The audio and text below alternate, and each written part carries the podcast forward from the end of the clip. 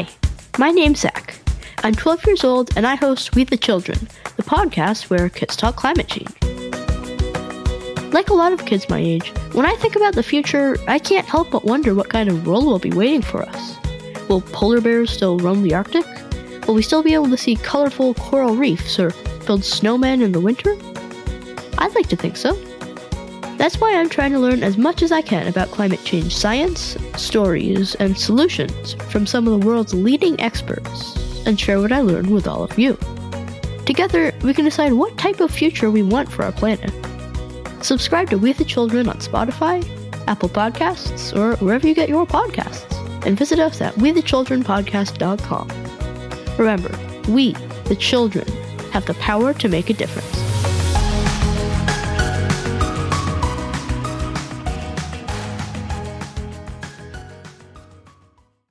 All right, so this is my friend Olivia, Hi, I'm Nate's friend Olivia. and I've brought you here to introduce you to this AI technology called DALL-E 2. And yeah, so I have access to this technology. Oh my gosh. How did you So- get access to this? We're doing an episode on it. Okay. So I'd like you to close your eyes. Okay. And I'm going to generate an image. Then you're going to have to guess what I typed in. And then I'm going to tell you. Is this going to be really weird? I mean, all right. So it is generating. Don't look. Oh, oh. it didn't see the text. okay, good.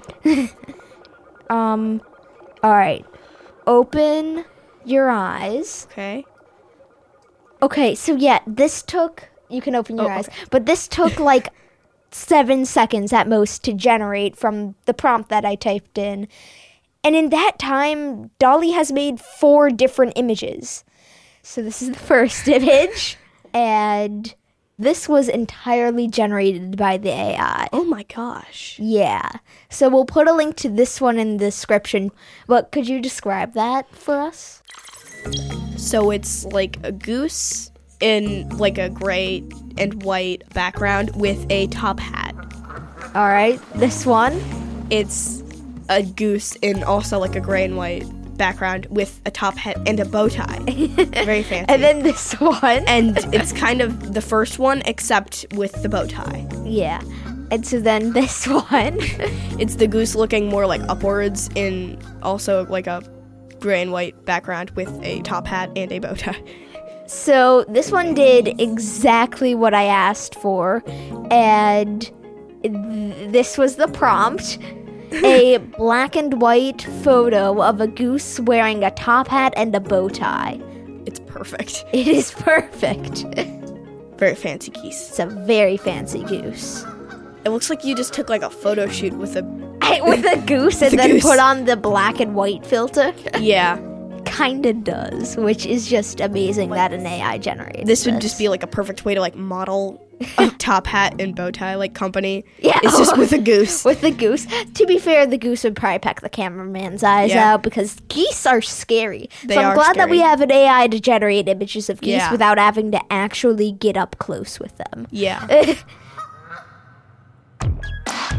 Hello, everyone, and welcome to another episode of the show about science. This is your host, Nate. And today we are going to be playing around with a new AI software known as DALL-E 2, and we are going to be putting the art in artificial intelligence.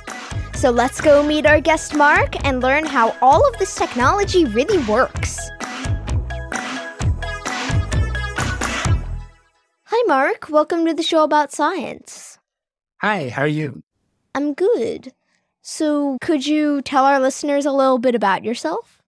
Hey, yeah. So my name's Mark. Uh, I work at OpenAI. We're a company that's focused on building beneficial artificial general intelligence. And uh, Mhm. personally, my work is on generating a bunch of things like images or code or any of the kind of typical things that you're used to working with in day to day life. Cool. So, uh, could you tell us what DALL-E and DALL-E 2 are? Yeah. So um, DALL-E and DALL-E 2, they're an artificial intelligence system. And basically, you can type in some input, and usually that's just like a sentence of text. So you can say like um, a koala dunking a basketball, and um, the AI it's going to generate an image for you that matches what you've typed, and it's not going to find an image that already exists on the internet. It kind of knows enough about these concepts that it'll make a brand new image for you. So, how did you even train DALL-E to make completely new images in the first place.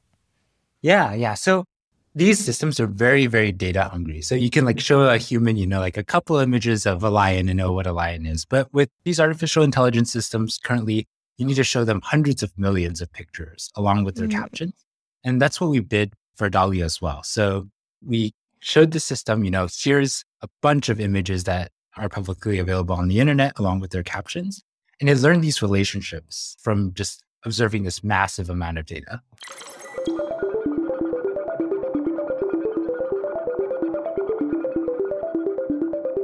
So, what techniques does DALL-E use to uh, make an image from scratch? Like, after you type in what you want it to create, what goes on behind the scenes? Um, that's a really good question. So there's a multi-step process for DALL-E, and you usually type in some text phrase, and it'll break down this text into the really important features. So this could be like if you typed in a koala uh, dunking a basketball, it'll kind of extract a feature for like koala for a basketball, and it'll kind of imagine some features for the image as well. So it'll be like, what background am I in? You know, like how close up is the koala? Uh, so it'll kind of fill in a lot of these image details. And then once it kind of has the complete set of details, it creates the image. And the way it does this is it'll kind of start with a really fuzzy image and then gradually refine it until it's something that looks realistic to you. So, what are some of the images or kinds of images that DALL-E is like really good at generating? And what are some images or concepts that it does less well with? Yeah, yeah, that's a fantastic question. I think it's great at taking two different concepts that you don't really find typically exist together um, and just mashing them together. So I think some of the examples that we've been really happy with are like a teddy bear in, uh, on a skateboard in Times Square. So usually you don't see like teddy bears standing alone on skateboards. So it's great at combining these two like concepts that you don't really see together and putting them in the same photo. And I think it's also very good with certain styles. So if you tell it like, oh, I want something as if Monet drew it, or um, in the style of surrealism, for instance, it's really good at kind of integrating those elements into your picture. Yeah, I know that personally, I did a, a uh, couple of them where it's like a turtle wearing a crown by such and such. Uh, yeah, yeah. Like I think that of the few that I did, some of them turned out better.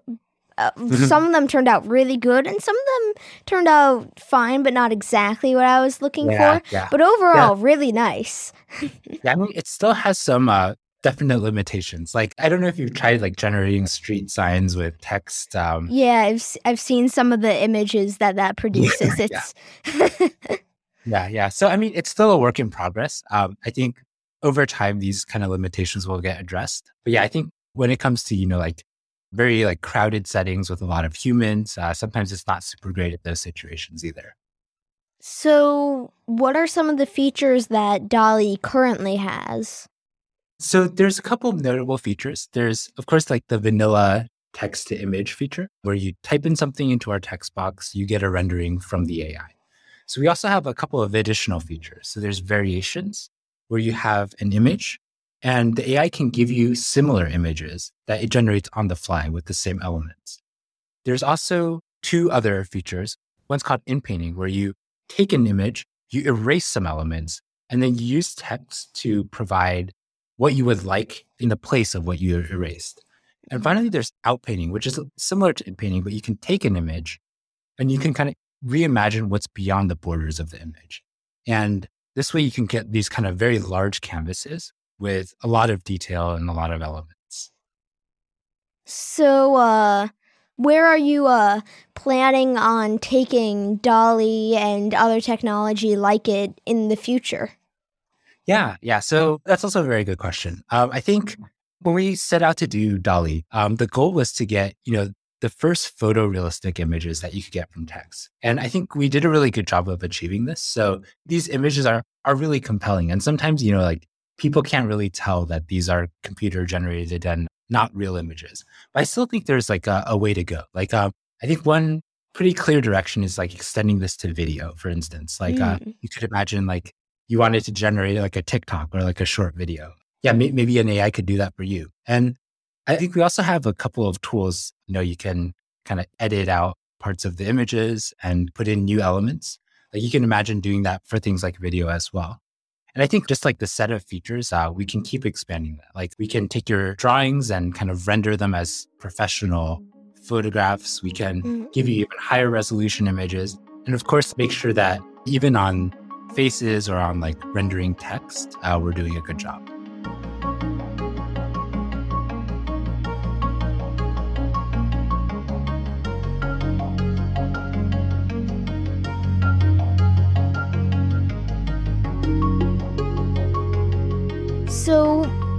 End, what exactly is OpenAI, the uh, organization that made DALL-E and DALL-E 2's end goal or primary focus?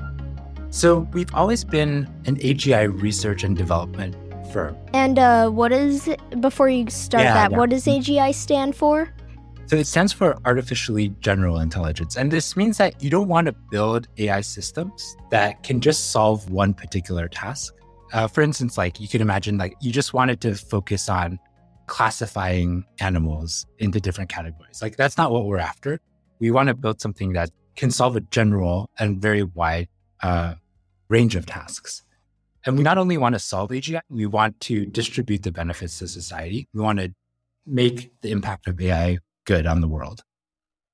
So you've come really far with DALL-E 2, and that's what's really been in the spotlight recently. But what are some of the other uh, AIs that you've made? Yeah, yeah. So there's been a bunch of different modalities. And by modality, I mean kind of like you could think of like text as a modality or image as a modality. So we worked on AIs for a bunch of different types of modalities. And one is for computer programming, for instance. So uh, we built something where users who, whether you're a professional or just kind of a hobbyist, you can type in a little bit of code and the AI, just like it imagines like a picture for you in this sense, it can basically imagine what you wanted to type as the code. So we have really good tools for helping people, you know, quickly write code or even write large paragraphs of text. Okay, so that's really cool. And ever since like DALL-E started like being talked about in a more public setting, you've just seen like loads of like freelance developers creating a ton mm-hmm. of different text to image AIs. There's Midjourney, there's Craiyon, and there's a bunch of other AIs that you can find on the web. So, with all of that, where do you see the future of text to image AI going? Yeah, that's a good question. I think, yeah, like you pointed out, there's a very healthy community of people kind of developing and pushing forward the field of AI. I think um, our mission is to build an artificially general agent. And the way that we're doing that, it's important for our models to be able to not just kind of take in image inputs, but also show us like when we say something in text, like how is it viewing our world? And I think DALL-E gives us a window into how these really powerful AI systems are seeing our world. All right. So, what advice would you give to listeners interested in getting involved with AI? So, I actually think AI is it's not like um, the forefront of math research where it takes, you know, like 10 years of study to get really into it. I think it's a field very much driven by creativity. And you can see it with, you know, people creating these images, um, creating, you know, apps based on our text generators.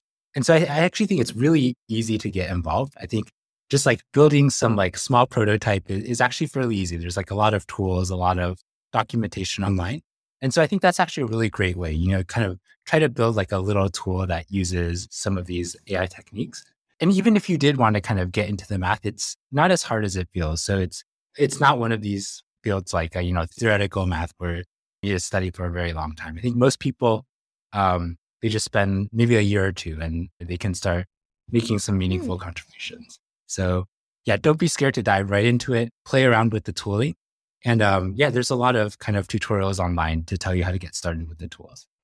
And I mean, yeah, I think that there's definitely been like some new people getting into AI lately because, especially this field of it, because like a couple months ago, I think barely anybody knew this technology existed. There were only like your team and a couple others maybe who were doing the research on it and then all of a sudden like there were like some publications about it and all of a sudden there were just a boom in developers who wanted to work on that so in my opinion i think that the future of uh, especially this field of uh, of ai research looks bright Yeah, yeah. I mean, that's what we're hoping for too. Like, uh, we built these tools. We don't want them to just sit in a vacuum. Like, I think we mm-hmm. really want this healthy developer community to be building on top of our tools.